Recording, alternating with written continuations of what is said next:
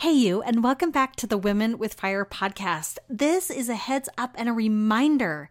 This is part two of our interview with Family Tech University's creators, Emily and David Jones. So if you haven't listened to part one of the episode, pause right now and go back one episode so you can hear part one of our interview with Emily and David Jones from Family Tech University. We are right in the middle of a conversation right now about how big of an influence parents have regarding tech use with their teens by how parents use their own tech. And we're diving into a question now with David and Emily regarding how as parents do you set the example when you see children who have made mistakes or missteps with using tech. This is big life-changing stuff. So hang on for part two of our interview with Family Tech University.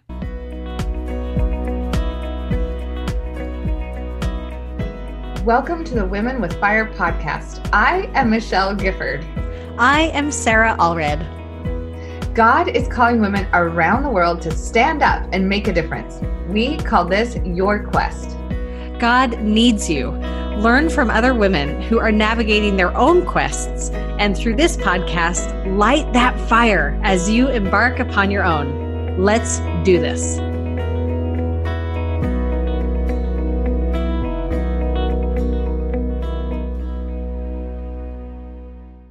So all of us that are parents know that raising kids and having a family is is a messy business. It's it just is. And and and uh, um, that said, uh, one important thing that I think we need to remind ourselves of is that uh, we need to eliminate elements of shame. Um, sometimes we have this, once again, fear or love, right? If we have fear and, and if if our child, you know, has looked up some pornographic thing or, or, or something, we we we all of a sudden run it to the end and feel like, oh my goodness, they're going to have some addiction and it's going to affect their marriage and and everything is just tragedy, and, and we panic. Um, and maybe I'll um, share a, a story. Um, I have a dear friend who um, has been a dear friend for many years, and and and uh, he shared this story with me and gave me permission to share it with the intent to to maybe be useful for somebody. But uh, when he was a young boy, he encountered uh, pornography, and he became curious and he sought it out, and eventually, frankly, became addicted to it. And there was such shame in his home and in his, you know, church and in his community associated with that, he never felt capable of sharing the depths of his problem with anyone. And it became such a problem. Um, you know, he eventually, uh, you know, married and had a family, um, but he was living such a dual life and he had such horrible shame. He began to wonder if it was worth continuing to live in his depths of despair. Um, and and he, he he shared this story with me. He said, Dave, we were cooking dinner one night, and my young son came and asked if he could help with dinner. And he um, wanted to use a big boy knife to cut up some carrots or whatever. And I said, okay, here's a here's a big boy knife. Be careful, don't cut yourself. And and and you know, we went on making dinner. Well, sometime later, he and his wife heard what they thought was crying. And they followed the sounds and, and, and went to the bathroom, and, and what a disaster they encountered. There was there was blood all over the wall. There was blood everywhere. He cut his finger, and this young boy, because he was afraid he was going to get in trouble, and because he had some shame, because he felt like he didn't do what his dad told him, he was trying to fix himself. And in the process, it was just it was just things weren't getting better. Now, of course, my friend and his wife, they quickly cleaned it up and cleaned up the mess and took care of him, and everything was fine. But he said, Dave, I I was that little boy, hurt and injured and not knowing what to do, and fearful that I would get in trouble, and fearful that, that uh, um, you know, I, that I, I couldn't get away from it. Anyway, um, he shared that story saying we need to somehow, in our culture, in our families, in our wards, we need to get away from this idea of shame for certain things. I mean, the bumps we hit with technology, they need to be looked at as, as any bump a kid has when they're, um, you know, have a, a problem with lying, or, or, or, or they um, have a problem with anger, or, or whatever these things are. We're all learning. We're all in this process. But if we throw shame in the mix, um, it doesn't help anyone, um, especially those that are struggling and trying to figure out how um, to get back on the path. And I think as parents, if we can um, be open and sincere and loving in our conversations with our kids without elements of shame, we're in this together. We were sent here to succeed, and success is the only option. And we're in a team together, and we are going to figure this out. We're going to get past it. And if you, you know, you, we, we tell our kids, you know, when you turn in your cell phone, you know, if you, every day you need to, they say, hey, I've had a great day, Dad. And if you have a bad day, that's okay. We'll go on a walk. We'll figure it out. Bumps happen. And, and, and, and uh, there's, there's that we're in the process of, of, of growing all together. It's really a beautiful thing. I think also, Um, we put a lot of pressure on our parent, on ourselves as parents, that if I do this and this and this, then these problems will never happen. It's baloney. It is baloney. It is baloney. It is a lie. And, and so we have to let go of this idea that if I do everything right, my children will never have problems with technology. We have to let go of that. Plan on errors. Plan on mistakes.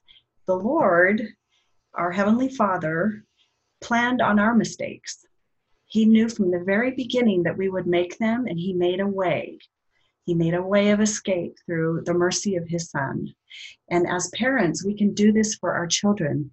We can know that they will make errors, that they will stumble, but we will put our arms around them. We will say, let's make a plan.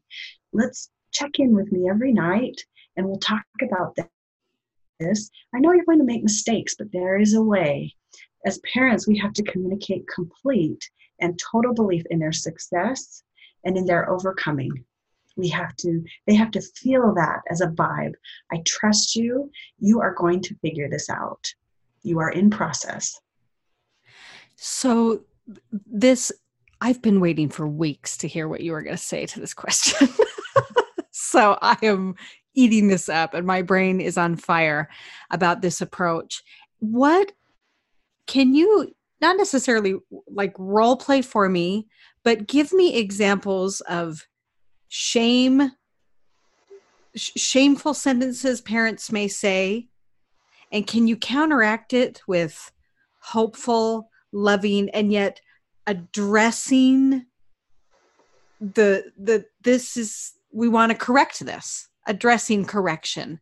What what are some common errors and some common victories you may have experienced, or that you you know may be happening in homes on both sides?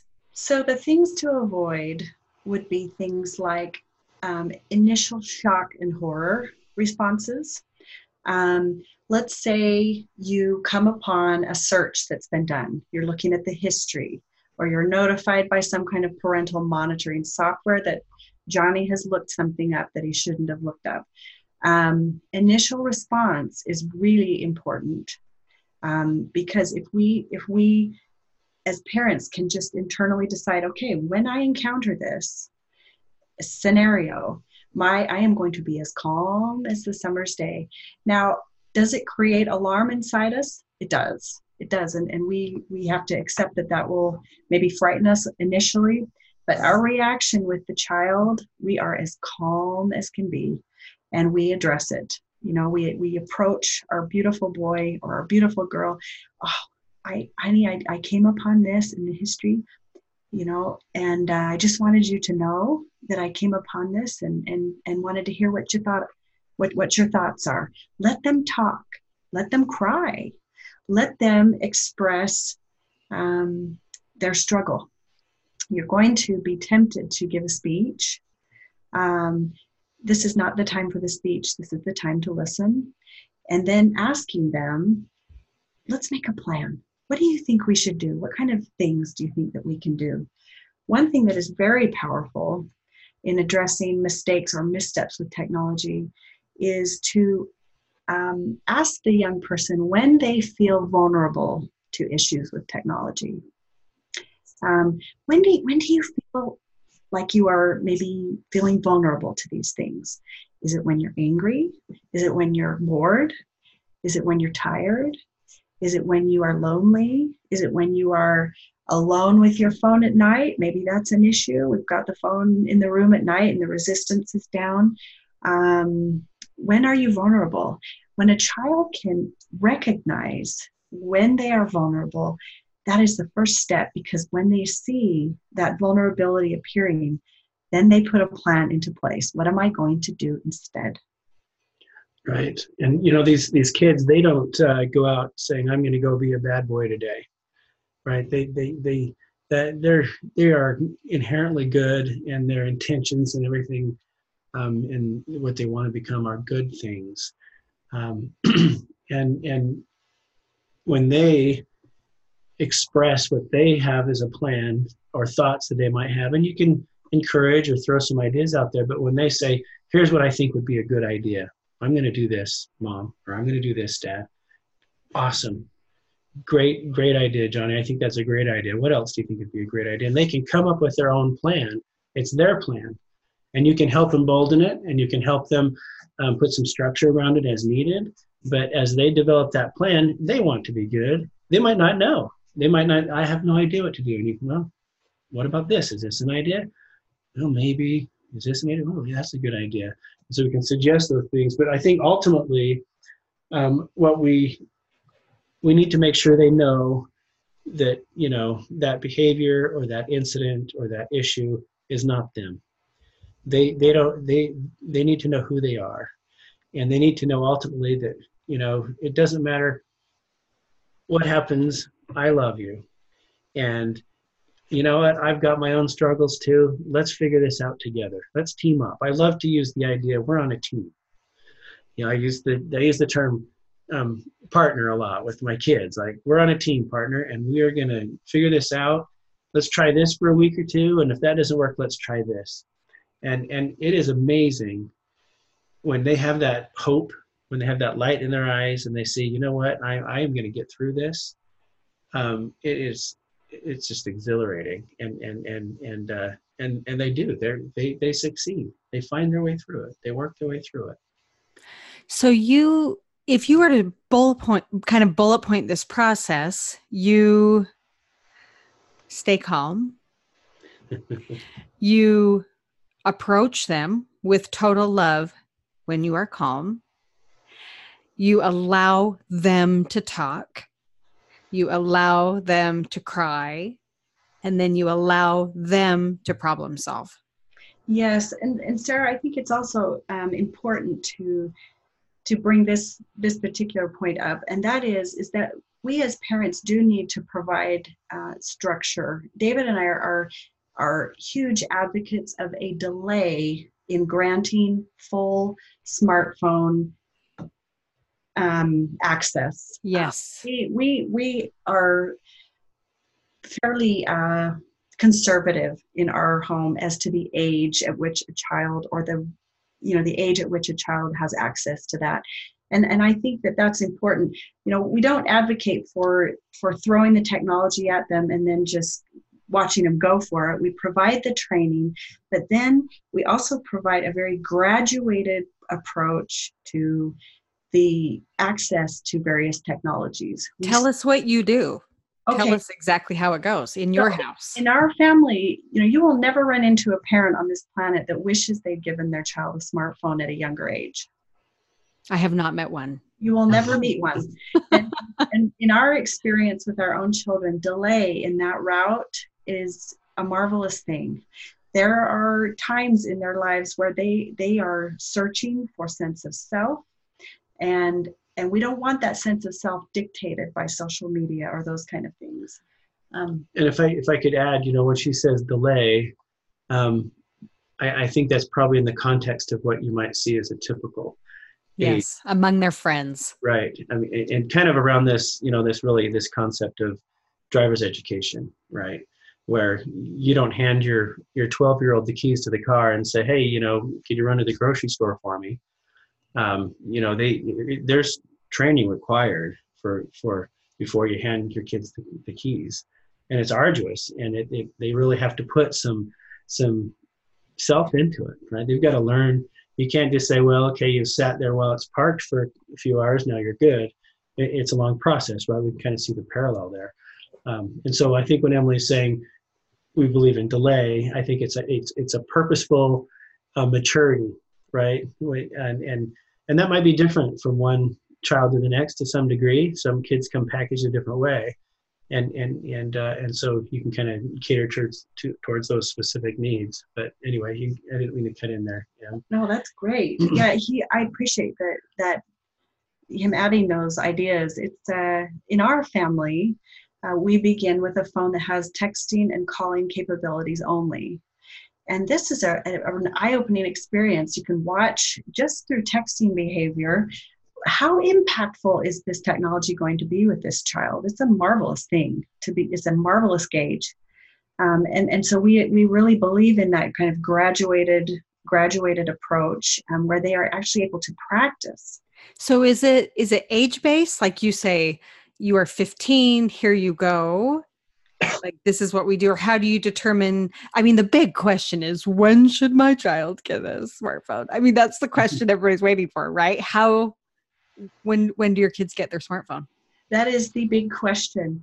And and we will be reluctant to actually nail down an age. Um, but but in our family, our kids generally started expressing interest in those middle school years. And I would say toward the latter end of those middle school years is when, when they would kind of start getting interested, and we would start them on Family Tech University. So it's a requirement. They do not get it. That's the motivation sometimes. Yes, that is the that in our family has been the motivation to consume those materials and and really digest them and and have conversations with parents. I would like a cell phone. I would like to earn that privilege, and so I'm going to develop some knowledge and some responsibility. And then toward the latter end of their middle school years, we grant them a phone that is text and call enabled only, and surprisingly, our two sons who are old enough, who are in that range, have been grateful for that approach. They have felt like that was just just right. They can interact with their friends um, without the pressures of, of other things. And, and as far as granting full smartphone ownership, for our family, that hasn't happened until middle to latter end of high school years. And, and we are not dictating that for families. That's, that is something that that can be determined by the spirit and by the maturity level of the child. Um, but but it has worked well for our family. You know, this just came to mind with that Look in the Mirror survey that we did. One of the kids, um, I, I don't remember the question, I'd have to look it up here. Um, what should the smartphone be used for by the parent or whatever? And they basically said um, for communication only. And, and, and, uh, And, you know, I thought, wow, that's pretty succinct and simple. That was like an unsolicited little response. But my heavens, what in all reality, you know, I don't know that the need is much beyond that. And and that was coming from a kid to dad saying, you know, all this other rubbish, you know, is just stuff wasting your time, right? So so uh, just use it for communication. I thought, wow, wouldn't that be a simple, that, that's going back twelve years, right? That's what cell phones were twelve years ago. And, and, and, and things have changed a little bit now, and not to, you know, poo poo the technology, because it's pretty awesome stuff, but, but, uh, something to consider anyway, as far as the pressures we might get from our kids and their social, they're convinced at age ten that every single kid in their class has the latest and greatest iPhone, and they're the odd man out or whatever. And, and, and, uh, um, we've seen our kids express great appreciation in the approach we've taken. Well, that's really fascinating, because even at that age, they they actually it's it's empowering to me, because they are they are they are seeing value in the tech.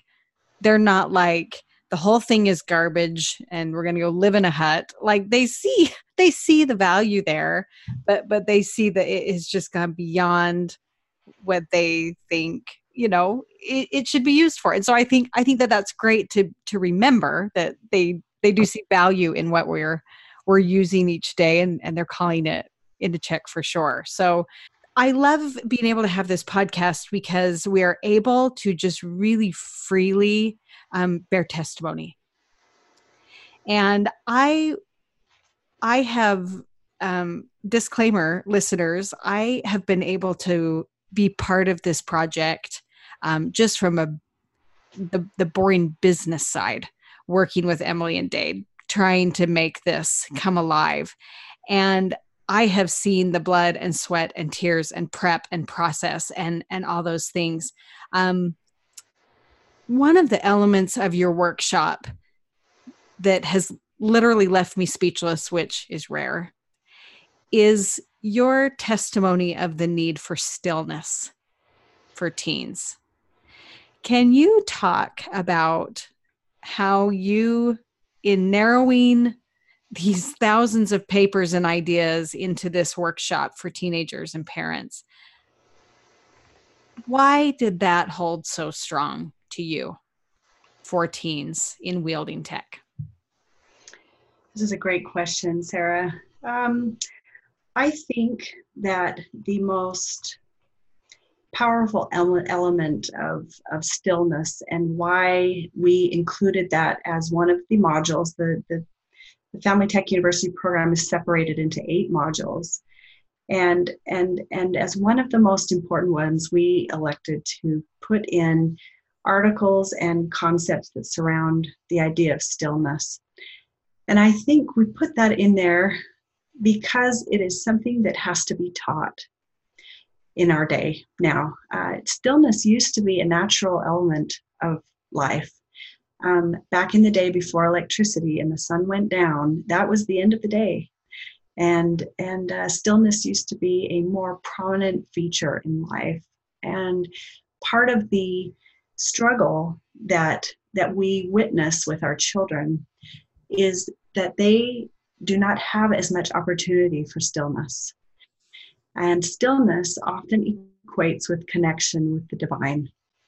Um, the ability to hear his voice, the ability to feel his love, the ability to feel direction from him, those small and quiet voices that come into our heads about the things that, that the Lord would have us know about ourselves. And so we included those elements. We actually have in that module an opportunity for them to plan an experience with stillness, where they themselves get to plan something they are going to do to go out and be away from technology, be away from screens and noise, and connect with the divine in whatever way they see fit. Um, some young people go into the mountains. Some young people go to the temple. Um, some young people go out into their backyard and lay in a hammock and stare at the stars. Um, and those opportunities for stillness uh, connect them with their Father in heaven. And when we connect with him, we receive vision for who we really are. And and and that vision, that is more powerful, more powerful than, than any experience they could have, than that reassurance from the divine that they are um, have a mission on this earth.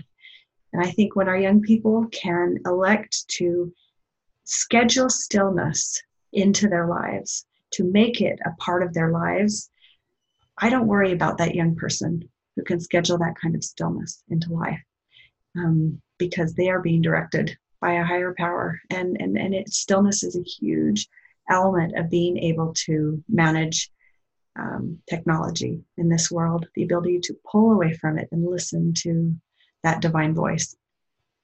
Wow.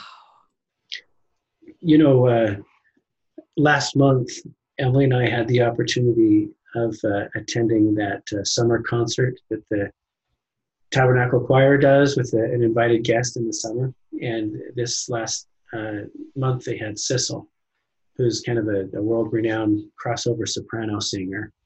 And and uh, um, it was a, the whole concert was fabulous, but uh, um, somewhere right in the middle. In fact, we've listened to it several times. I think it's like minute forty-eight. If you if you go out and, and look at that concert, um, she sang a song called "Slow Down," and it's uh, it's a short song. I want to say it's probably less than three minutes long. Um, but she sang this song, and and uh, the spirit of the message was quite moving, and and uh, the spirit was frankly quite strong there in the conference center. In fact, not often have I seen such a thing in the middle of a concert. All eighteen or twenty thousand people that were there had a standing ovation in the middle of this concert for several minutes. And you could see that Sissel was moved and, and was emotional. Um, and, you know, you know, she's been had standing ovations for the last thirty-five years of her life. So I don't think it was that. I think it was the spirit of the message. And and Emily and I both sat there and, and observed, well, stood there as part of that standing ovation, that our culture is starving for this idea of slow down, be still, wait, listen. It, that isn't part of our culture or routine. And I think our spirits and souls are hungry for it. And it's something that we need to teach in our families and teach our young people. At the end of the day, this internal filter is something that comes from the divine. That it's their their connection to truth and, and principles that connect them to who they are and who they want to become. And, and uh, um, whatever we can do as parents to facilitate that sort of training, I think we need to really embrace and, and help them as much as we can that way. And now a short break for a word about our sponsor. Look, if you have kids, listen up. Trying to find ways to balance all of life's expectations and still find time to teach our kids in the home is wicked tough. I get it. I've got four kids of my own. Well, I have found a service to make this easy for you. It's a game changer, people. Come Follow Me F H E will take out all of the guesswork when implementing home-centered teaching with the Come Follow Me program. So Christians and members of the Church of Jesus Christ of Latter-day Saints can have weekly access to lesson bundles that align exactly with the New Testament study for this year. The lessons are geared towards primary age kids and aim to make gospel learning purposeful, engaging, and dare I say, joyful and fun in your home. So serious, it is five bucks a month, people. Five bucks a month for all of this planned for you. Follow Come Follow Me F H E on Instagram at Come Follow Me F H E to catch weekly coaching on the materials. So just for us Women with Fire listeners, woo! We are offering you a free month to Come Follow Me F H E.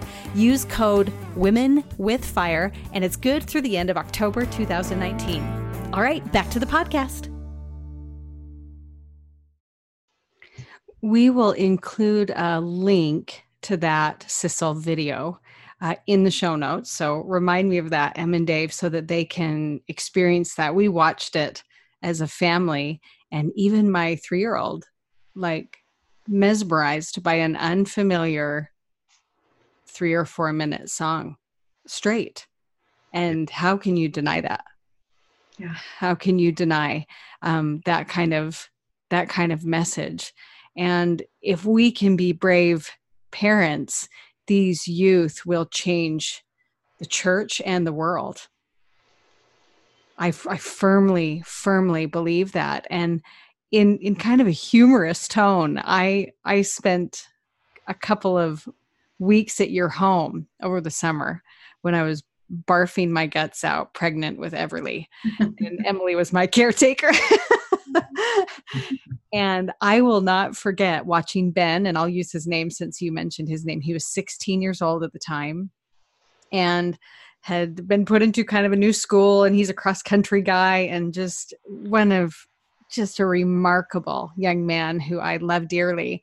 And he, he had was, he had a, a cell phone. He had a cell phone, and I knew that he did. And I just never saw him with it. And I was like, wait, I thought he got it. And I didn't want to bring it up because what if it had been taken away or like sensitive, right? Didn't want to be that aunt bringing it up to sweet Ben. And I remember him coming up one morning after he had spent an evening. We had all been sitting around the table, and we were telling we were telling stories about mom and funny ghost stories and books. And we had just stayed up really late with your kids having a total blast together. And he was so present and so vibrant. And we, we all went to bed late and we woke up the next morning and he woke up in total horror because he had missed a huge string of texts from friends, best friends, trusted friends about a party that was happening that night. And he was being invited that he certainly wanted to be at.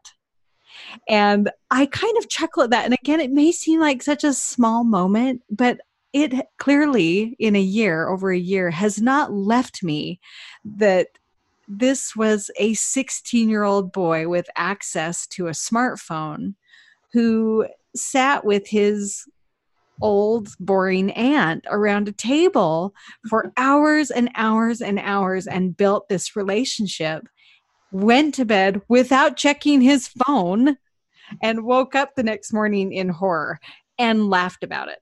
Simply yeah. laughed about it. And I remember him coming into the room and he's like, maybe everything I've been taught is wrong, because he missed the party. And we all just laughed about it. And and I just learned something about the dynamic of what is possible. What it is, is possible. I, I love, Sarah, I love that you would phrase it, what is possible. Um, these young people are often underestimated in their capacities to embrace truth.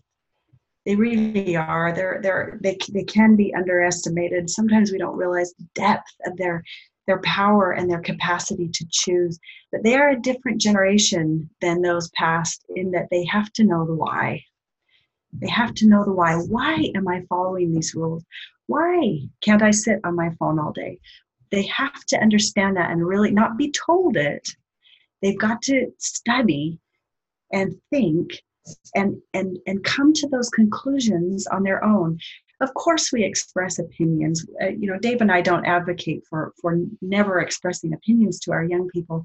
But if we can open up avenues for them to see the why, to, to understand the why, um, we have a, a really powerful experience that we include in the Family Tech University workshop um, that's called uh, The Story of My Life. And it is perhaps the most powerful, most beloved part of this workshop experience for the teenager as well as the parent. And this is not just in your family, because you've had this piloted and have received feedback from people that this part is just the rock star moment of the workshop. This is the crowning experience. It comes at the end in module eight. It is the crowning experience, and parents can do this in their own home. They can they can do this.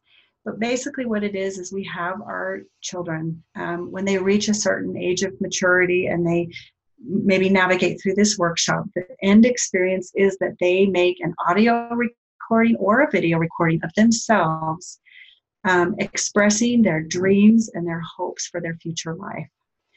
And they address things like, what kind of a person do I want to be known as in high school? Um, what kind of a missionary do I want to be if they are serving a mission? What type of, what do I dream of in my future family life? Um, what kind of a person do I want to become? Um, what kind of a relationship do I want with heaven? And Sarah, I cannot... Um, I cannot express the spirit that comes into an experience like that for a young person to verbalize, to verbalize those dreams. What kind of a profession do they want to go in? What kind of adventures do they want to have in this wide, beautiful world? When they express these dreams and this vision, that is perhaps the most powerful component of the internal filter, a vision for a happy future life. Because when a young person projects that kind of vision and then can see how technology could hurt or help that vision for a future life, they are far less likely to endanger those dreams with decisions with technology that are harmful. This this part of the workshop was just incredible to see. Um, to see included in the process.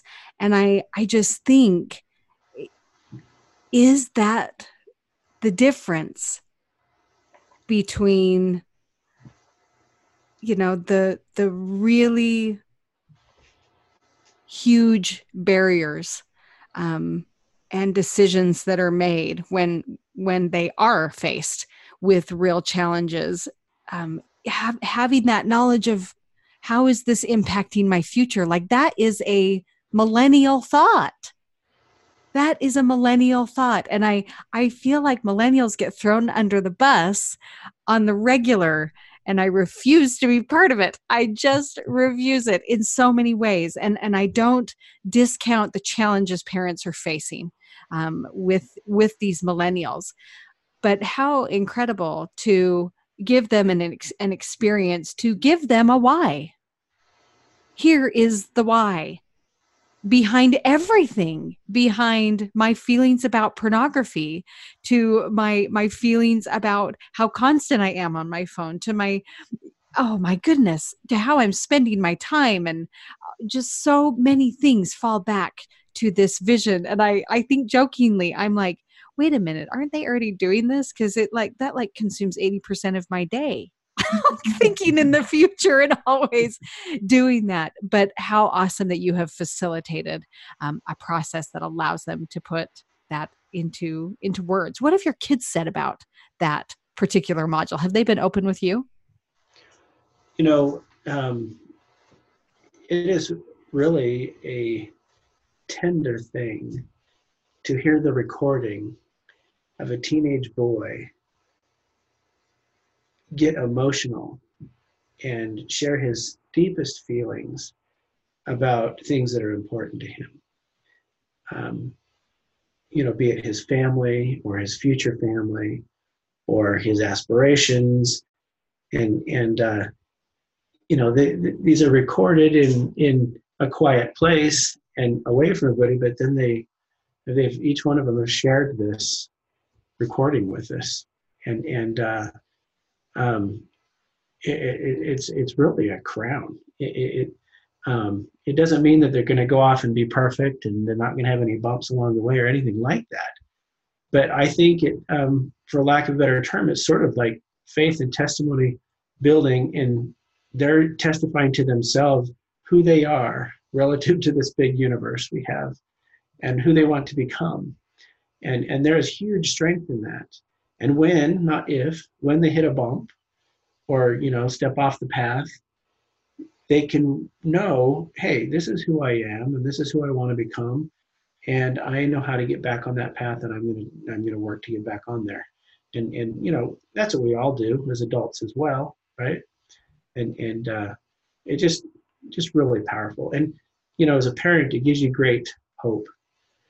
It gives you a sense of hope that, um, you know, they're not going to be controlled or be victims of circumstance. They're going to grab this life and put it in their hands and, and make something of themselves. And, and uh, it's a very hopeful, very future-looking, optimistic thing. And, and it's just, it's pretty powerful. It's pretty neat.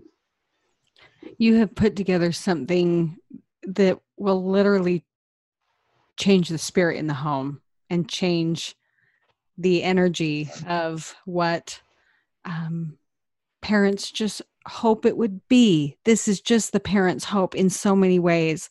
And just as we wrap up this podcast, um, these parents can do this, as you have talked so much about courage. And you've got an incredible video series that people can sign up for. It is free. It is empowering. It is incredible. But I want, I'm hoping you would be willing to share with our listeners um, as we close this out, why they can do this. Like, what are the elements of heroic parenting that, that they can grab onto and, and leave listening to this saying, I can do this. I can do this. Absolutely.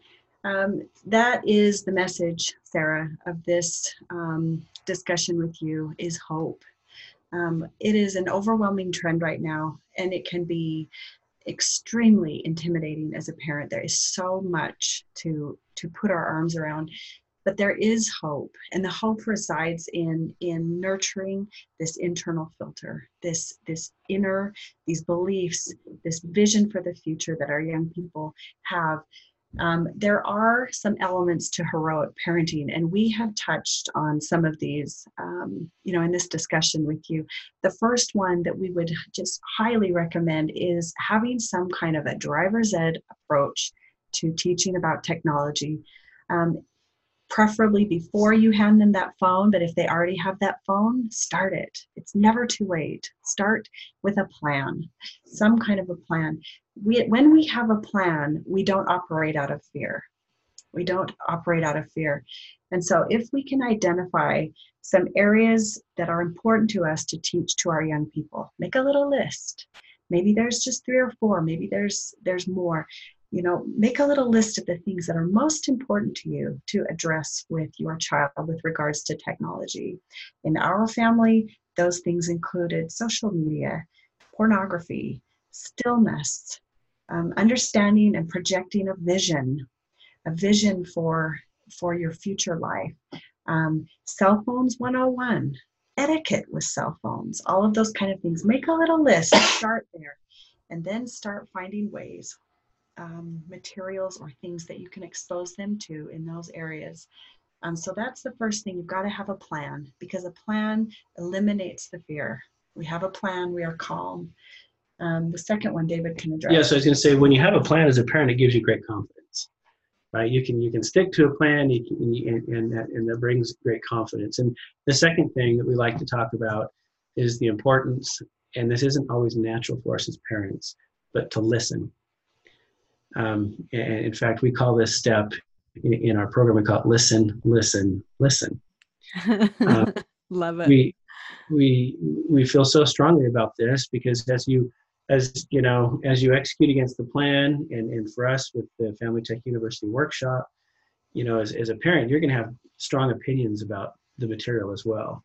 And you're going to want to sit down with Johnny, just like regurgitate all this stuff or just spew it out. And, oh, this is what I thought. This is what I thought. But that that isn't going to help them develop their thoughts. And that's why it's so important to listen. We introduce powerful thoughts or powerful content, right? We share it, we ask them what they think, and then we listen. And interesting things happen. They're, they start to form opinions, and they begin to own these ideas um, that are them. It's not you, it's not anybody else, it's their opinion.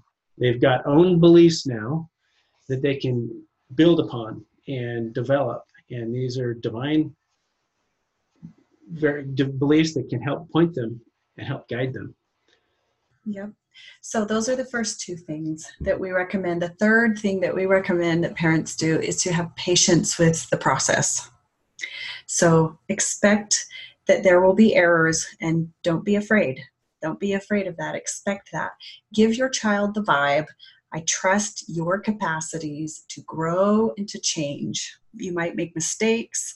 There is a way. We are going to make a way. So that's the, that's the third thing that we recommend, is having patience with their development, just the same way that our Heavenly Father has patience with ours. And then finally, right, the last step. And we've talked about this, is look in the mirror.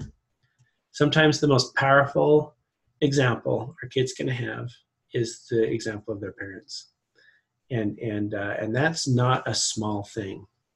It's a big thing, and it takes courage. Um, but it benefits all involved, right? It benefits the whole family as we look at, at ourselves. And and it doesn't mean throw technology away. Technology is here for a purpose. It means evaluate how you use technology and figure out how to change in ways that benefit your family. And I think most all of us, there's probably some element that we could, you know, button up a little bit or tidy up, or maybe it's more dramatic for some than others. Um, in our case, I'm the one that needs more change than Emily. Chess dot com. That's right. Chess dot com. Really, Sarah, the, the parenting of technology is a spirit-driven effort. It is a wrestle. It is, we wrestle with the Lord. And so we, there are lots of recommendations that can be made, but, but the, the crowning The crowning effort has to come from wrestling with the Lord and being driven by the Spirit. We can do this. It is possible to have children who thrive in a world that's surrounded by technology. It can happen. It really, and it is happening. Oh, I just, I feel the same energy about the the guts and the glory you guys have gone after on this as I did in that what what felt like the burying of the law of Moses with teenagers when President Nelson spoke to them. it, it it is the same energy that I just was thinking about filter, filter, filter, that that was the only option in front of me. And then I'm seeing articles about the crash of millennials and how the world is going to heck. And it just doesn't rest. It's just not right. It's not right. And then you hear a prophet of the Lord get up and welcome him to the battalion and say, you are the hope of Israel. So thank you for sharing um, not only your testimonies of, of these amazing principles, but also for the intense time and sacrifice that you have made in, in putting together a resource for parents um, of Family Tech University. And listeners, if you are in this boat of, of teenagers and you're feeling the courage and you're ready to go, um, family tech university dot com, it is live. It is there. It is beta tested. It is piloted. It is ready for you um, to go. Um, we'll go ahead. We'll be sending emails out. Um, if you want a coupon code, they've been super generous in allowing us to let you be part of this workshop. Oh, I am just so grateful for the chance to have sat across from you. It has been a pleasure, Sarah, to visit with you and, and uh, be a man on the Women with Fire. and uh, Um, oh, and hopefully there was there's something of, of use that uh, your listeners can um, take advantage of. And I will just close with my own um, gratitude. And as cheesy and brand oriented as it sounds, um, the power and change that can come with people who decide to act on their quests. There's that great word, quests. But the power and change and hope that can come from those little teeny steps of taking this idea and this idea and this idea and throwing it in a file cabinet for like fifteen years. And the hope that is being offered by action so small just cannot be understood in our time, I think, in so many ways.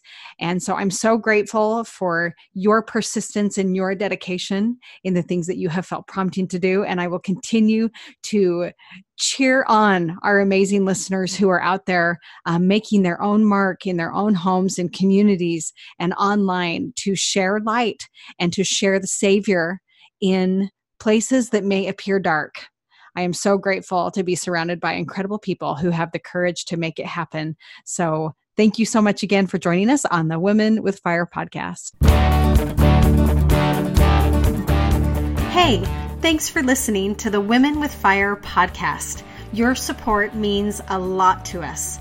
In fact, your support is what makes this podcast possible. If you want to connect more with the guests we've had on our podcast and connect more with Sarah and Michelle, the creators of the Women with Fire podcast, find us on Instagram at The Women with Fire, or find us in our Facebook group. Simply search Women with Fire and join the group. We'll see you there.